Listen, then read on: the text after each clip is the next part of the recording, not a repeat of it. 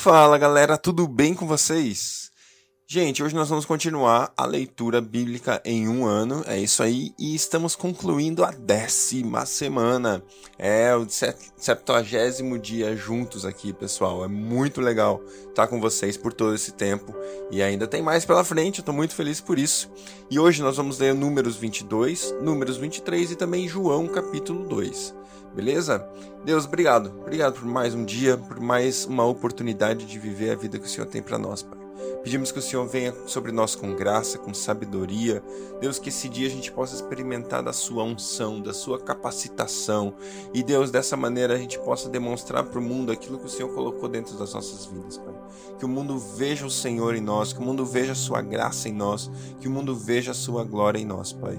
Em nome de Jesus, Pai, que durante esse tempo de leitura da sua palavra, ele vá além da letra e a gente atinja e alcance revelação da sua palavra porque é o que nós queremos. Queremos ouvir Sua voz. Queremos que o Senhor fale conosco em nome de Jesus.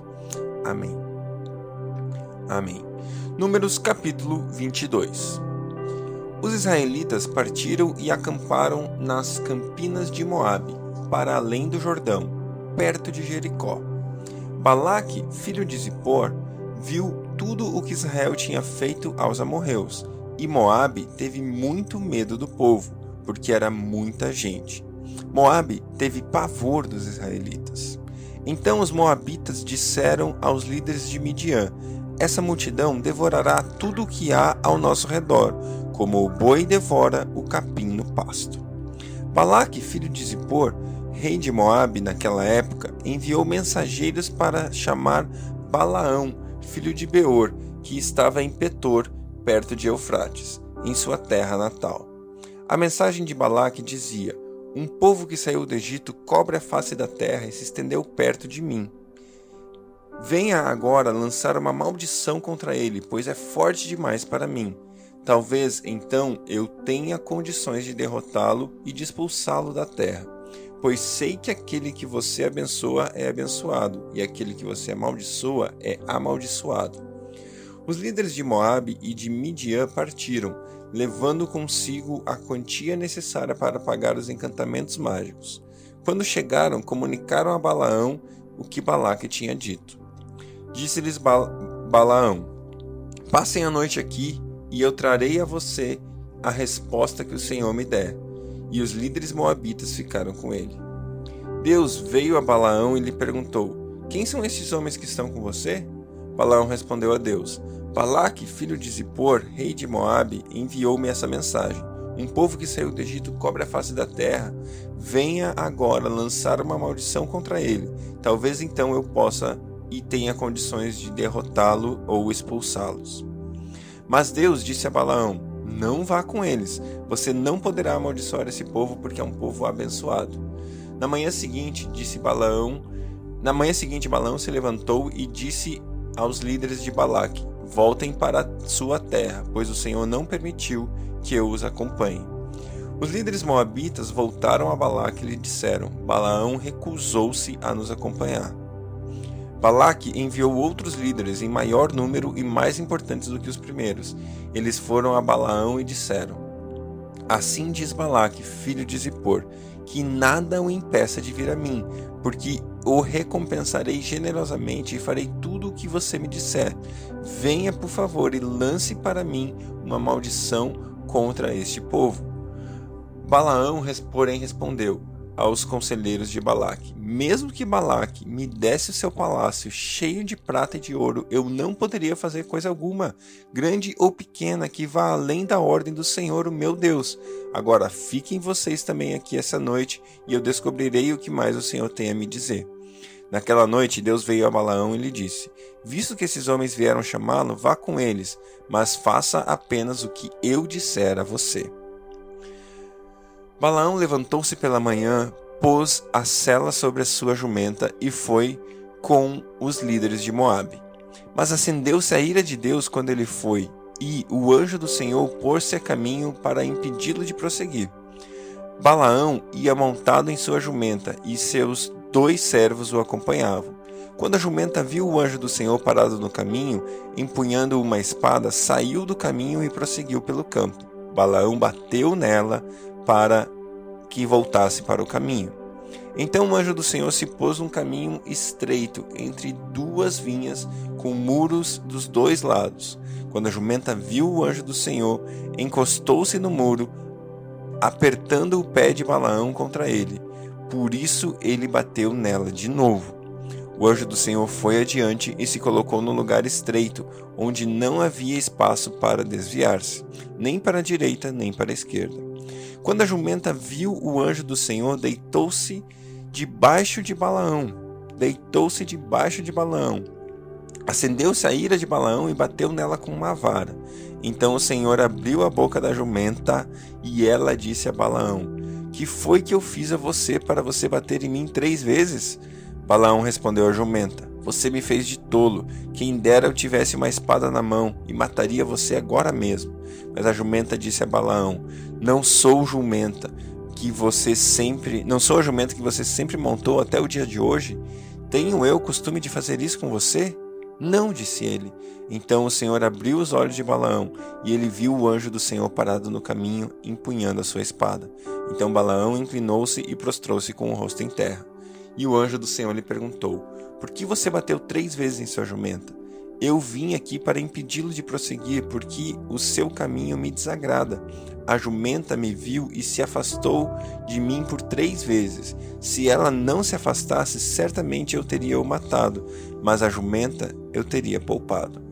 Balaão disse ao anjo do Senhor: Pequei, não percebi que estavas parado no caminho para me impedir de prosseguir. Agora, se eu estou fazendo, é, se o que estou fazendo te desagrada, eu voltarei. Então o anjo do Senhor disse a Balaão: Vá com estes homens, mas fale apenas o que eu disser a você. Assim, Balaão foi com os príncipes de Balaque. Quando Balaque soube que Balaão estava chegando, foi ao seu encontro na cidade moabita da fronteira de Amon, Arnon, no limite do seu território. E Balaque disse a Balaão: Não mandei chamá-lo urgentemente? Por que não veio? Acaso não tenho condições de recompensá-lo? Aqui estou, respondeu Balaão. Mas eu seria capaz de dizer alguma coisa? Direi somente o que Deus puser na minha boca. Então Balaão foi com Balaque até Kiriat Uzote.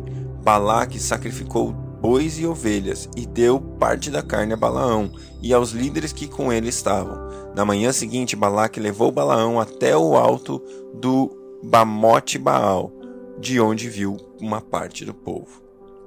Números 23. Balaão disse a Balaque: Construa para mim sete altares e prepare-me sete novilhos e sete carneiros. Balaque fez o que Balaão pediu, e os dois ofereceram um novilho e um carneiro em cada altar. E Balaão disse a Balaque: Fique aqui junto com seu holocausto, enquanto eu me retiro. Talvez o Senhor venha ao meu encontro. O que ele me revelar, contarei a você e foi para o monte. Deus o encontrou e Balaão disse: Preparei sete altares, e em cada altar ofereci um novilho e um carneiro.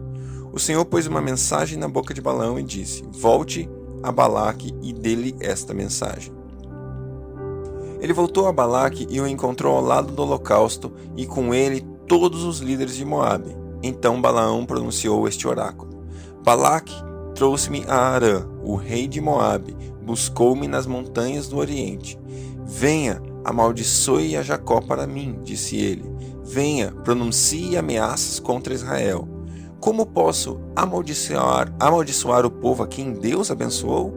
Como posso pronunciar ameaças contra quem o Senhor não quis ameaçar? Dos cumes rochosos eu os vejo, dos montes eu os avisto. Vejo um povo que vive separado, que não e não se considera como qualquer nação. Quem pode com, é, contar o pó de Jacó e o número da quarta parte de Israel? Morra eu a morte dos justos, e seja o meu fim como o deles. Então Balaque disse a Balaão: Que foi que você fez? Eu chamei para amaldiçoar os meus inimigos, mas você nada fez senão abençoá-los. E ele respondeu: Será que não devo dizer o que o Senhor põe em minha boca? Balaque lhe disse: Venha comigo para outro lugar, e onde de onde você poderá vê-los. Você verá só uma parte, mas não todos eles. e dali amaldiçoe esse povo para mim. Então ele o levou para o campo de Zofim, no topo de Pisga, e ali construiu sete altares e ofereceu um novilho e um carneiro em cada altar. Balaão disse a Balaque: Fique aqui ao meu lado, ao lado do seu holocausto, enquanto eu vou encontrar-me com ele adiante. Encontrando-se o Senhor com Balaão, pôs uma mensagem em sua boca e disse: Volte a Balaque e lhe dê essa mensagem. Ele voltou e encontrou ao lado do holocausto com, e com ele os líderes de Moabe. Balaque perguntou-lhe: O que o Senhor disse? Então ele pronunciou este oráculo: Levante-se, Balaque, e ouça-me. Escute-me, filho de Zippor.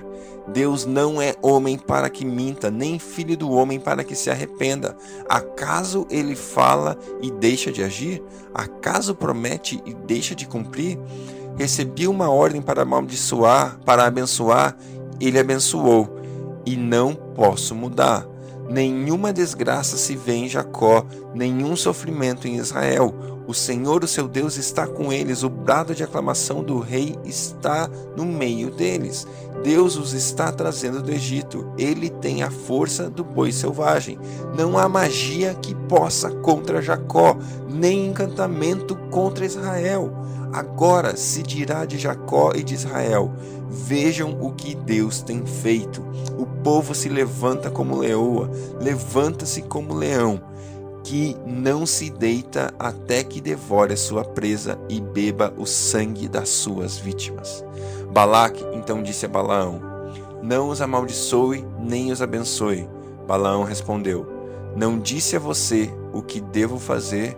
que devo fazer tudo o que o Senhor me disser?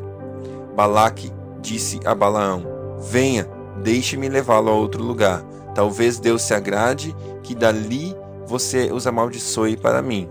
E Balaque levou Balaão para o topo do Peor, de onde se vê o deserto de Gesimon. Balaão disse a Balaque: Edifique-me aqui sete altares e prepare-me sete novilhos e carneiros. Balaque fez o que Balaão disse e ofereceu um novilho e um carneiro em cada altar. João, capítulo 2 No terceiro dia houve um casamento em Caná da Galileia.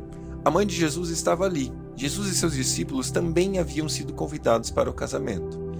Tendo acabado o vinho, a mãe de Jesus lhe disse: Eles não têm mais vinho. Jesus respondeu: Que temos nós em comum, mulher? A minha hora ainda não chegou. Sua mãe disse aos serviçais: Façam tudo o que ele mandar. Ali perto havia seis potes de pedra, do tipo usado pelos judeus para purificação cerimoniais. Em cada pote cabiam entre 80 e 120 litros. Jesus disse aos serviçais: Encham os potes de água, e eles os encheram até a borda. Então lhes disse: Agora levem um pouco ao encarregado da festa. Eles assim fizeram. O encarregado da festa provou a água que fora transformada em vinho, sem saber de onde este viera, embora o soubessem os serviçais que haviam tirado a água. Então chamou o povo e disse: chamou o noivo e disse: Todos servem primeiro o melhor vinho, e depois que os convidados já beberam bastante, o vinho inferior é servido. Mas você guardou o melhor até agora. Esse sinal milagroso em Caná da Galileia foi o primeiro que Jesus realizou. Revelou assim a sua glória e os seus discípulos creram nele.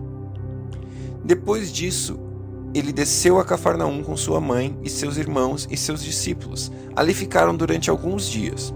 Quando já estava chegando a Páscoa judaica, Jesus subiu a Jerusalém no pátio do templo e viu alguns vendendo bois, ovelhas e pombas, e outros assentados diante de mesas trocando dinheiro.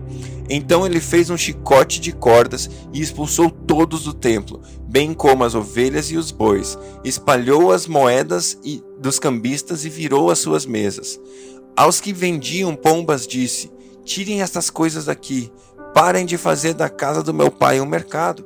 Seus discípulos lembraram-se do que está escrito: O zelo pela tua casa me consumirá. Então os judeus lhe perguntaram: Que sinal milagroso pode o Senhor mostrar-nos como prova de sua autoridade para fazer tudo isso? Jesus lhe respondeu: Destruam esse templo, e eu os levantarei em três dias. E eu o levantarei em três dias. Os judeus responderam: Esse templo levou quarenta e seis anos para ser edificado, e o Senhor vai levantá-lo em três dias. Mas o templo do qual ele, ele falava era o seu corpo. Depois que ressuscitou dos mortos, os seus discípulos lembraram-se do que ele tinha dito. Então creram na Escritura e na palavra que Jesus dissera. Enquanto estavam em Jerusalém, na festa da Páscoa, muitos viram os sinais milagrosos que ele estava realizando e creram em seu nome. Mas Jesus não se confiava a eles, pois conhecia a todos. Não precisava que ninguém lhe desse testemunho a respeito do homem, pois ele bem sabia o que havia no homem.